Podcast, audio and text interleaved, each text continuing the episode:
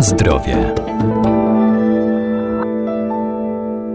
Zdrowa żywność to przede wszystkim produkty przydatne do spożycia, dlatego tak istotne jest sprawdzanie ich ważności na opakowaniu, w tym daty przydatności do spożycia, czy też minimalnej trwałości. Jakie są między nimi różnice?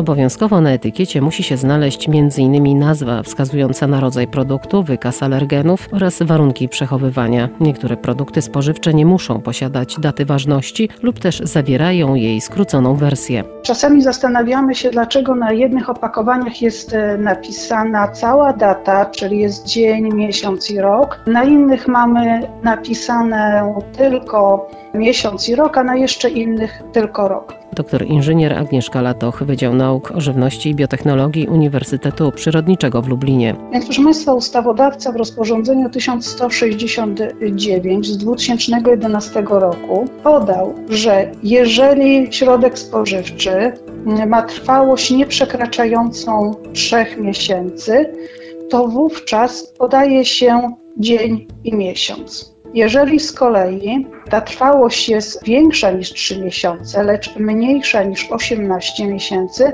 wówczas należy podać dzień, miesiąc i rok. W przypadku produktów trwałych, takich gdzie ta trwałość przekracza 18 miesięcy, podawany jest rok. Są jeszcze także produkty, które nie mają w ogóle podanej daty minimalnej trwałości czy daty przydatności do spożycia. Do takich produktów należą m.in. świeże owoce i warzywa, także wina, likiery, wina musujące i inne napoje alkoholowe. Także napoje alkoholowe, które zawierają więcej niż 10% objętościowo alkoholu. Wyroby piekarnicze, których z kolei trwałość jest dosyć krótka, czyli należy je spożyć w ciągu 24 godzin. One również nie będą miały podanej daty przydatności do spożycia czy daty minimalnej trwałości. Także w przypadku octu, soli kuchennej, cukru w stanie stałym, wyrobów cukierniczych czy też gum do rzucia nie jest podawana data minimalnej trwałości. Na zdrowie. Sformułowanie należy spożyć do oznacza, że produkt spożyty po tym terminie może zaszkodzić naszemu zdrowiu. Natomiast wyrażenie najlepiej spożyć przed informuje nas, że do tej daty właściwie przechowywany produkt zachowuje swoje pierwotne właściwości, ale nie oznacza też, że po jej zakończeniu od razu stanie się niezdatny do spożycia. Bardzo istotną kwestią jest również mm, data minimalnej trwałości i termin przydatności do spożycia. Myślę, że wiele osób zastanawia się, kiedy który z tych elementów podajemy, kiedy mówimy o dacie minimalnej trwałości, a kiedy o terminie przydatności do spożycia. Więc proszę Państwa, data minimalnej trwałości oznacza datę, w której środek spożywczy zachowuje swoje szczególne właściwości pod warunkiem właściwego przechowywania tego środka spożywczego. Natomiast w przypadku, gdy żywność bardzo szybko się psuje,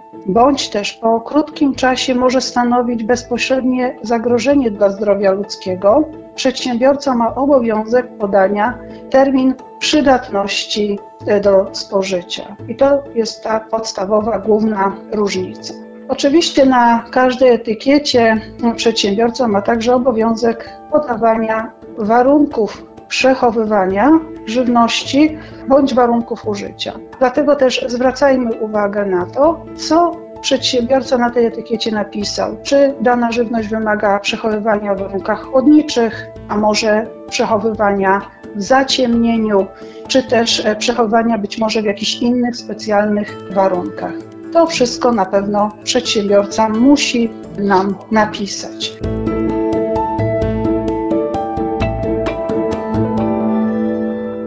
A wszelkie nieprawidłowości co do jakości produktu lub jego oznakowania możemy zgłosić do Inspekcji Jakości Handlowej Artykułów Rolno-Spożywczych.